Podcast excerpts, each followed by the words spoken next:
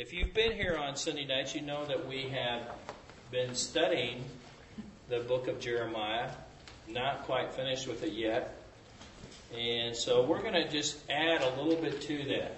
We're going to give you some thoughts about Jeremiah that might uh, concur uh, with other things that you've heard, but there probably will be some new information because we know that we can study the Word of God over and over and over and still gain from it, right? Yes. Uh, I mean, I've heard many sermons on Jeremiah, and I've probably forgotten more than I remember.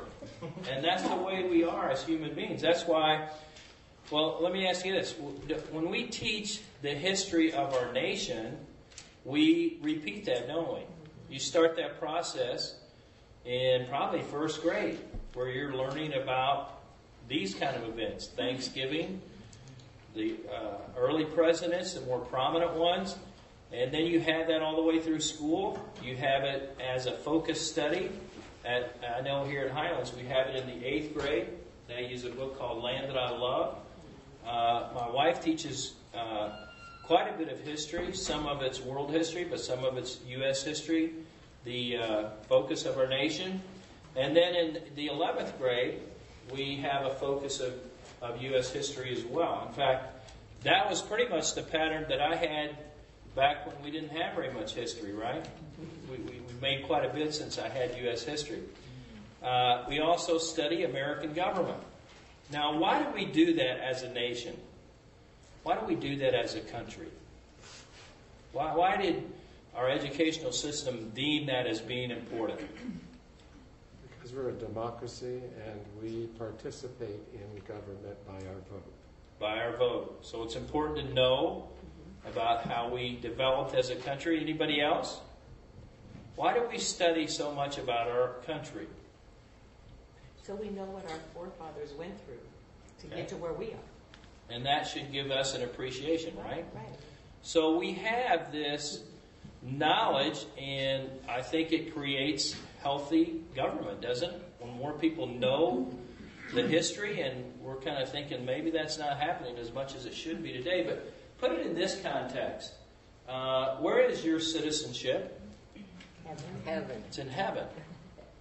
The Bible says that we're aliens, that this world is not our home, that we are citizens of another country. And so, wouldn't it make sense that we learn as much as we can about our history? And that began with the nation of Israel. And um, so we learn about these people in history, and we should be adding to our knowledge. I mean, you should know more about George Washington than just the fact that he was the first president. So we should learn a little bit more about Jeremiah than just the fact that he was a prophet. And if we're really smart, we know what kind of prophet he's called the weeping prophet. But we learn because this should be important to us. Because it's going to be, and I don't know what heaven's going to be like, but I don't want to get up there and, and meet Saul and say, Oh, you were the first king. No, I'm Paul now. Oh, okay, that's different Saul, you know? I, I remember one time we had a girl, I think she was a junior, and I was subbing in a Bible class, and I, we were talking about uh, King Saul, and she said, "Oh, wasn't he the one that got saved on the road to Damascus?" You're a junior in high school. Yeah, those are two different people. Anyway, so we're going to learn a little bit about Jeremiah. Now, that's of course an artist's rendering of Jeremiah. Why do you think he looks like that? Does he look like a happy guy? No, kind of sad. He looks pretty sad. Where might he have been in this artist's rendering? Prison. Cistern. Cistern. Yeah, so got thrown in a pit. Um, he he would not be one of the people in Scripture that we would say, let's talk about his glorious uh, rebound. Like, don't we tell the story of Joseph and all the terrible things he went through, and then things that are pretty well? Uh, he was actually second in command in Egypt. And, and we tell the story of uh, Job and all that he lost and all that he went through. And then what happens to him at the end of his life? God blesses him even more. And you see that in many of the lives we uh, have been studying in our Sunday school class, Daniel. And Daniel was taken into captivity. In fact, Daniel was just uh, a little bit uh, younger than Jeremiah. They weren't quite contemporaries, but they were very close. But Daniel uh, put it all on the line and said, No, I'm going to pray. I'm going to pray. And the government says I can't, but I'm going to pray.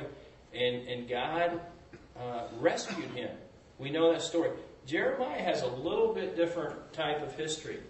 In fact, uh, the Bible doesn't say it at the end of Jeremiah, but we think from history that he was stoned to death by the Jewish people in Egypt. Uh, so he might have been sad. Just a little bit about. I, I love history, but I don't really understand it unless I can put it in some kind of context as to when certain things happen. So I'm going to try to give you a reflection of Jeremiah when he existed. We're going to start with creation, and uh, depending on your viewpoint, if you take literal history, as, as I tend to believe, we're talking six, eight thousand, ten thousand years ago. But then when we begin to get recorded history, uh, you have Noah, then you have Abraham, and Abraham gave us Isaac, and then we have Jacob. Why do we have a 12 next to that? Twelve. Twelve, twelve, twelve. Twelve. His 12 sons. One of them happened to be Joseph, who we just mentioned. And then you continue uh, from history that we can kind of make a comparison with uh, secular history, if you will, but you know there's no difference. All history is God's history. He was there in every situation that you've ever read about in a history book. We just have a little more detail about the life and nation of Israel. Uh, but if you go into secular history, you'll see that both Israel and Judah were recognized uh, quite often. And our, uh, archaeology proves it out. Then you have the leader Moses that let, that took them out of Egypt, and then the second leader was Joseph, and then you come down to Judges, which we've been studying this, and you have the judges who. What was the comment about the t- era of history with the judges? The time when man did what he, what pleased him in his Yeah. own sight. Man did what was right in his own eyes. And you have these judges that stepped in and tried to apply God's law. Some of them did a better job than others. We know we had some some great judges. We also had some like Samson that uh, was a judge of Israel. Then you have Samuel who came on the scene and put a little bit of order to the to the nation of Israel, to the Jewish people, gave them a little order. Then you have the first king Saul, followed by David. David's son was Solomon, Solomon. All right, and then that was kind of the golden age of Israel, at least as far as the Jewish people are concerned. You, you have the great kingdom of David, and Solomon uh, was known for uh, the ancient wonders of the, uh, our seven ancient wonders of the ancient world. And then you have the divided kingdom, where you, in about 950, you have you have Israel and you have Judah. And you can see that when you can look at a map, the divided kingdom of Israel and Judah. Now, I didn't put these dates on here, but we've heard it many times in our study. Israel fell in what year? 586. To the Assyrians, Five eighty-six. 722? 722. Pastor would be a little disappointed, but we got it right eventually. Then you have the fall of Judah, That was 586. 586. Now look at Jeremiah's span of ministry, if you can see it up here. 627 BC to 586. He was there warning people about the fall of Judah. About, hey, look what happened in Israel, people. And they didn't listen to him. All right? They did it a little bit in the beginning because the first king was one of the good kings of Judah. No good kings in Israel, a few in Judah. Josiah. Josiah was a godly king. And during that time, Israel did kind of pay attention to what they were supposed to do. There was kind of a mini revival. But then Josiah, when he leaves the throne, he chooses his second son, Jehoahaz. Uh, and he was only in power about three months. All right? And the nation began to fall apart. Then you have Josiah's actually second son, Jehoiakim, who comes on the scene. And he's there about, I think it was about 9, 10, 11 years. And he's in much of the writings of Jeremiah. The thing about Jeremiah, it's not necessarily written in chronological order. Different things are pulled out at different times, but there's some very important aspects to Jeremiah. Then you have Jehoiakim, who was a very short time, and Zedekiah was actually appointed. He wasn't. He wasn't really in charge. He was kind of appointed by the king uh, of Babylon to kind of be the governor. I think Pastor mentioned that uh, last week. And he gave you those five names. You have your outline. So this is just another way to look at it. And we're going to look at some things about Jeremiah. What do we what do, what label do we give him? Okay, he is known as the weeping weeping prophet. All right, you know that? And there are several verses where that is borne out from what he said in Jeremiah 9 1. He said, Oh, that my head were waters and my eyes a fountain of tears, that I might weep day and night for the slain of the daughter of my people. All right? In Jeremiah 4:19 he said, "Oh my soul, my soul, I am pained in my very heart. My heart makes a noise in me. I cannot hold my peace because you have heard, O my soul, the sound of the trumpet, the alarm of war." God had revealed to him what was going to happen and the final destruction of Jerusalem. Jeremiah 13, 17. But if you will not hear it, my soul will weep in secret for your pride. My eyes will weep bitterly and run down with tears because the Lord's flock has been taken captive. Now he gives us a little hint there too as to what their sin was in that verse. Pride. That's always part of man's rebellion. That's why God hates pride.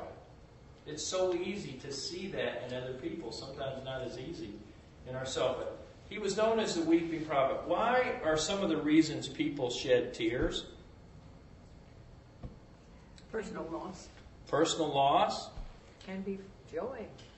Can be tears of joy, Disappointment. disappointment, Grief. grief. Has anyone ever known anybody that cried when they got mad? Yes. just out of anger. Yeah, that can be emotion that comes out.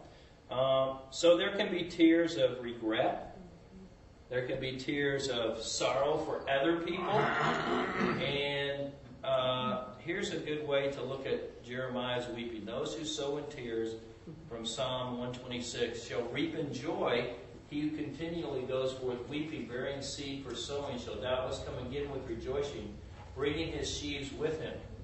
Now you may be saying, how would that fit with Jeremiah? Because I'm going to tell you right now, no one ever listened to Jeremiah. In fact, we told you that he, by all accounts, was stoned to death. And yet, the tears that he sowed did reap. Because we see the history of the nation of Israel, a part of that where he is faithful even to do the things that he wasn't in anyone's mind at that time rewarded for. Remember, we talked about people that God did reward. But we have to also remember that doesn't always happen. The way that we spell out Daniel, the way that we look at life of Joseph. There are Stevens too, aren't there? That are martyred. There are, you know, the disciples by, by what we know, all of those gave their life for the cause of Christ except for John, who was in prison uh, on the Isle of Patmos. But it all fits in with God's plan. And so we look at Jeremiah Just like we look at heroes in our own country. Nathan Hale, did he ever see our country as a free country? No, he gave his life during that struggle. But he's a hero to us today. That's why we look at Jeremiah and say, he was a faithful man. Now, what were the sins of Judah? Uh, what were the sins of Judah? Well, we're not going to have you turn to all these verses, but I, uh, we will look at some of them. In Jeremiah 10:3, they were making idols or images of wood, and then they were covering them with gold and silver, and then were bowing down to worship them. Does that make any sense to you? It, it doesn't to me. Why you would go and cut a tree down and then worship it, you know? But that's the false god that they began to worship. In Jeremiah 5:19, they worship strange gods. Again in Jeremiah 10:14, graven images. Jeremiah 7:18, they were worshiping the queen of heaven, Ishtar, who was a, a infamous uh, goddess at that time. In Jeremiah 8:2, they were worshiping the sun and the host of heaven, bowing down to what God has created and given for our well-being and survival. Jeremiah 9:14, they identified with Balaam, the, the god of human sacrifice, Baal. Uh, and then they turned to false prophets in Jeremiah 5:31. So they were guilty of many uh, transgressions. Now, what was the root cause of their sins? All right, what were the root causes of their sin? All right, and then uh, in Jeremiah 7, 19, uh, or Jeremiah 7, 9 to 10, and uh, if you study the book of Jeremiah, the chapter 7 is a, is a great passage in that book because Jeremiah goes into the temple and he preaches this message. Just go home tonight and read chapter 7. It's a scathing message to the to the Jewish people, God's people, and he outlines their sin and he says you, you even have you even have the nerve to come into God's temple when you're doing all these things. And in Jeremiah 10, 7, 9, and 10, he talks about you, you, you, are, you are guilty of thievery, of murder, of adultery, lying. And so he spells it out very clearly as to what their sins were. That's one of the reasons he wasn't real popular, because he was bold and he was specific. In Jeremiah 8:12, you are a nation without shame. You don't even have the ability to blush at your sin. And we see that in all nations that turn against God. That's pretty typical, where you get to the point that people have no shame about what they're doing. I think we're pretty close to that in this country now. All right, what are what were the root sins of Judah? He points these out, and this is uh, universal. Just like we study, and I keep making this comparison, U.S. history, but it's much more to us than dates and events, isn't it? It should be more than that. When we see people that choose right and lead us in the right way, they become our heroes, don't they? We look at Abraham Lincoln and said, here is a man that recognized a great evil in our country. And he stood for something that transcended just staying in office, didn't it? Yeah, it probably is the reason he was killed. Because he stood for these principles. And when we when we study Jewish history, when we study the Old Testament, we see the same things that we should be learning from. So it's more than just learning this happened to Jeremiah at this time, or he said this. No, this is for us. And this is a principle. Cursed is a man who trusts in man and makes flesh his strength, whose heart departs from the Lord. That's a principle that transcends far beyond Jeremiah, doesn't it? It applies to us in every situation. Every nation should recognize that. How about this for human behavior? Jeremiah 17 9. The heart is deceitful above all things and desperately wicked. Who can know it? What does that verse mean? Somebody explain what that means, if you don't mind.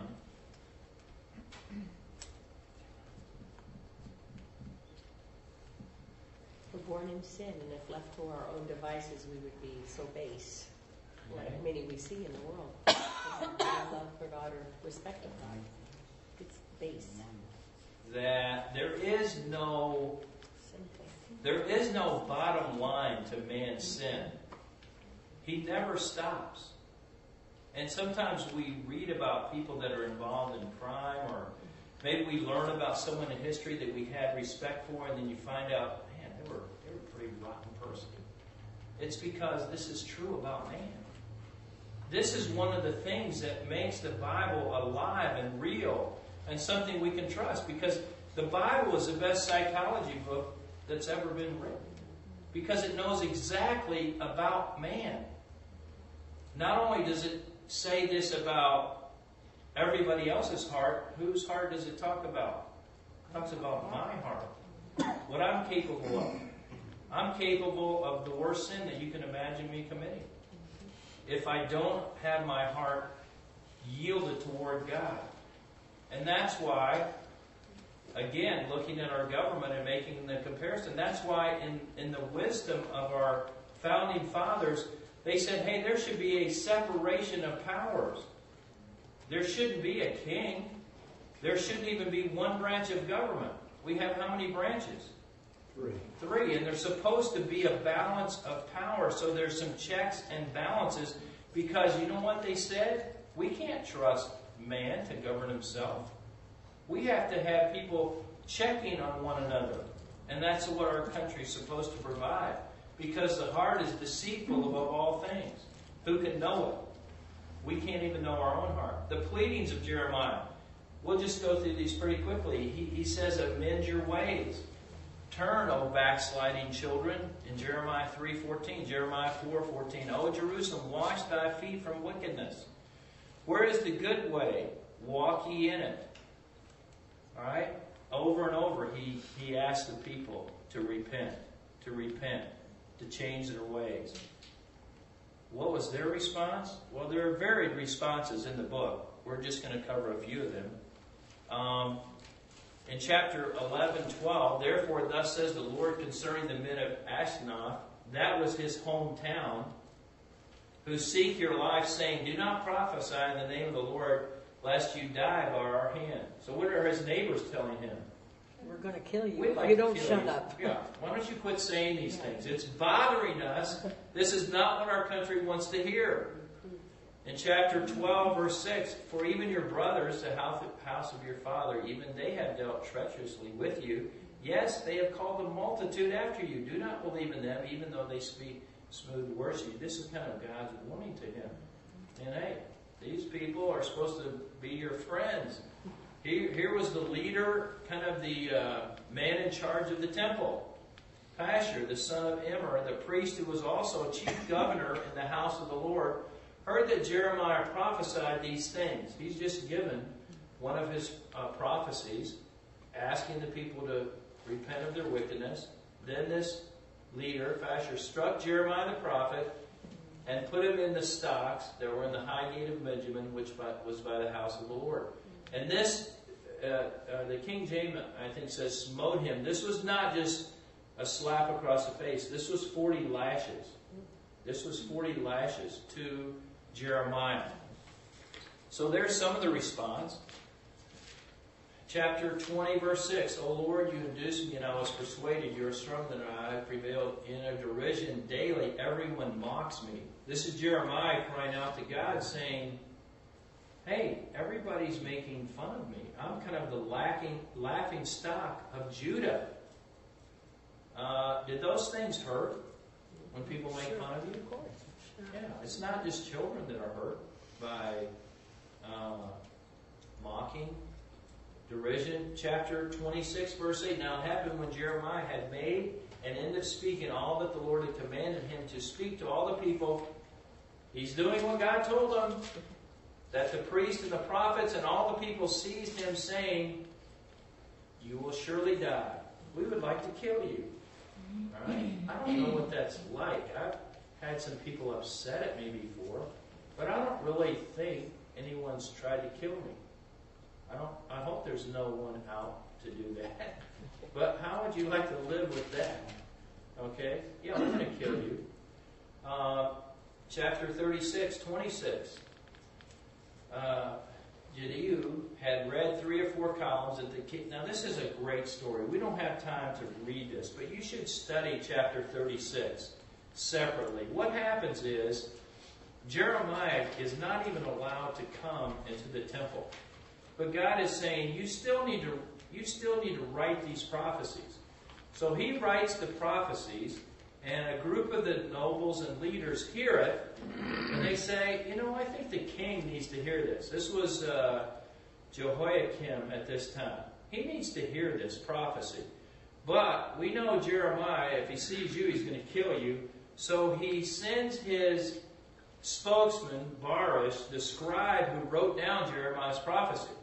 So they finally get the king together, uh, and they're reading this prophecy to him. And so what does he do? The king cut it out with the scribe's knife and cast it into the fire that was on the hearth until all the scroll was consumed in the fire that was on the hearth. So how would you like to write down what God gives you to tell the king, and when he reads it, he cuts it out of the scroll and throws it in the fire? Now, even better than that, God says, okay, I want you to write it again, Jeremiah, and I want you to add a little bit more to it. So Jeremiah then has to rewrite it and add more to it, and that's pretty much the way it went in their response. Uh, the governor, the king, Zedekiah. Moreover, Jeremiah said to King Zedekiah, What offense have I committed against you, against your servants, or against this people that you have put me in prison? He was put in prison. He was thrown into a miry pit all because of his prophesy, prophesying. Chapter 38, verse 6 So they took Jeremiah, cast him into the dungeon of Malchiah, the king's son, which was in the court of the prison, and they let Jeremiah down with ropes, and in the dungeon there was no water but mire, so Jeremiah sank in the mire. So maybe that was the picture that you had that. But this was, uh, later he's taken up out of that uh, I think it was the king of Babylon that took him out of that, and then he ended up in Egypt, and unfortunately, he saw the demise of Jerusalem, just like he said was going to happen. Now, what's interesting about this uh, book, just a few more facts. Jeremiah 7 16. Therefore, this is what God tells him. Therefore, do not pray for this people, nor lift up a cry or prayer for them, nor make intercession to me, for I will not hear you. That's kind of unusual. That God says, I don't even want to hear you pray for these people. Jeremiah 11, 14. Do, so do not pray for this people, or lift up a cry or prayer for them, for I will not hear them in the time that they cry out to me because of their trouble. Is that what we think of God? No, but what we must understand is that God has a plan that will not be superseded, even sometimes by our efforts. But the point is this even though God told him to stop praying, did he tell them to stop warning them? No, he did not. He was still to prophesy. So you may be saying, how can we get our hands around this thought? Well, it's this is that God had a plan for his people, and he always wanted them to repent.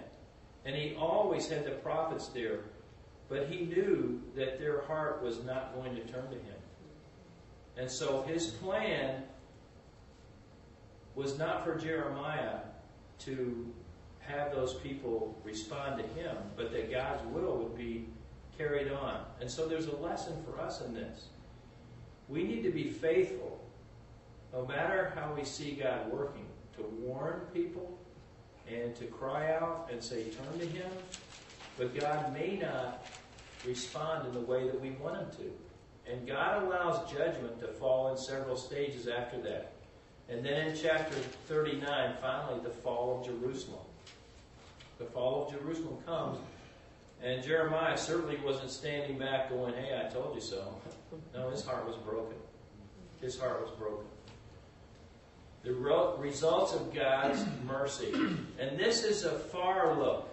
This is, um, you have near prophecy, as we've been studying in Sunday school, where God brings near prophecy as, yes, Jerusalem's going to fall, but there's a promise to the people of Judah, the Jewish people, in Jeremiah 31 31. Behold, the days are coming, says the Lord, when I will make a new covenant with the house of Israel and with the house of Judah, not according to the covenant I made with their fathers in the day that I took them by the hand to lead them out of the land of Egypt, my covenant which they broke, and they did over and over, didn't they?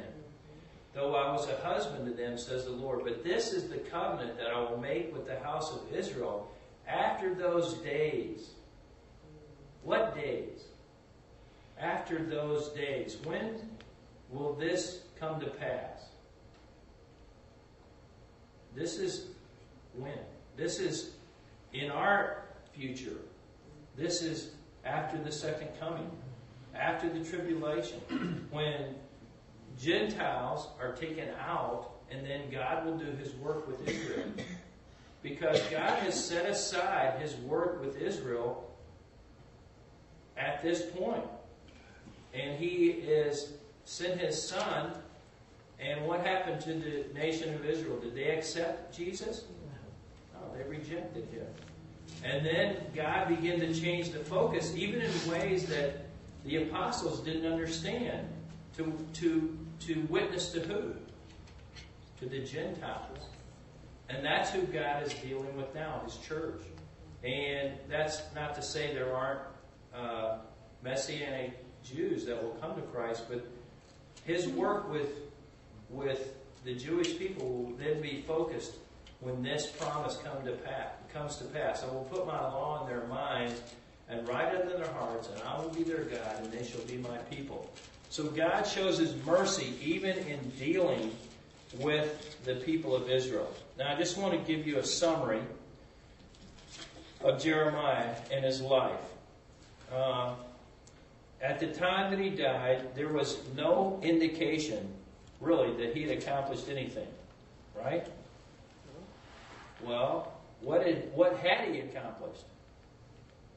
He had warned them. And He had tells warned us, them? And he tells us here what's going to happen. Right? He gives us a, a very wonderful far. But here's what was accomplished. He was obedient to God. God used him in his program for the human race. And now we recognize that hundreds and thousands of years later. So we look at Jeremiah. I'll be honest with you, I don't really want to be Jeremiah, where nobody responds to, to the message, but God may call us to deal with people in that way at particular times. But that's what we look at. We look at the life of Jeremiah and say, here's a man of God that would have had a lot of reasons to say, I don't want to, in fact, that's the way he felt a few times, I don't want to do this anymore. I didn't sign up for this. You know, these people are supposed to turn back to you because of my great preaching. And look at all these neat illustrations you let me do that, uh, that we see in the book. No, God had a plan for Jeremiah that might be different that we would say, was he a success? He was a huge success for one reason, because he obeyed God, even in pretty dire circumstances. Uh, okay, does anyone have any questions? Good. Who was Jeremiah's mom and dad? I don't know. You don't Did that. you look in chapter? Yeah, it's in chapter one. Uh, it says um, the son of Hilkiah, and it tells you the land that he was born in, Anathoth, where all the people wanted to kill him. Prophet is not with honor in his own city or his town.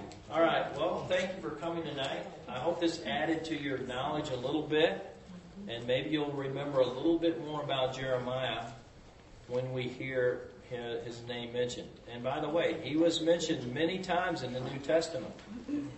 Is this covenant the biggest prophecy that's in the book of Jeremiah, or is there other prophecies? I mean, prophecies that have not been fulfilled. Uh, that's a good question.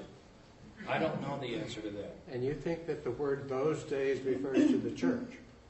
No, I think it re, after those days, that's after the tribulation, or at least the midpoint of the tribulation. Sometime. So he's going to, so God's going to make a new covenant. Yes. His people. Yes. He's going to fulfill this promise. All right. Well, let's close in prayer. Lord, I thank you for this evening. I thank you for uh, the opportunity to be in your house, to study your word. And Lord, uh, we know that this is your revelation to us. It's the opportunity we had to know you uh, in a way that many times we don't explore, we don't make the effort, and sometimes we're too satisfied with just knowing uh, the basics about you. So use uh, these lessons uh, and the teaching of your word to speak to our hearts. We thank you for Jeremiah and his faithfulness to you and for the example he is to all of us. And he was one of many prophets that the house of Israel and Judah did not listen to. And so I pray that as we read some of these timeless uh, encouragements, that we would respond no matter what's going on around us, uh, in our country, in the world that we see, but Lord, we would fix our eyes upon you and know that you care for us and that you love us. In Jesus' name, amen.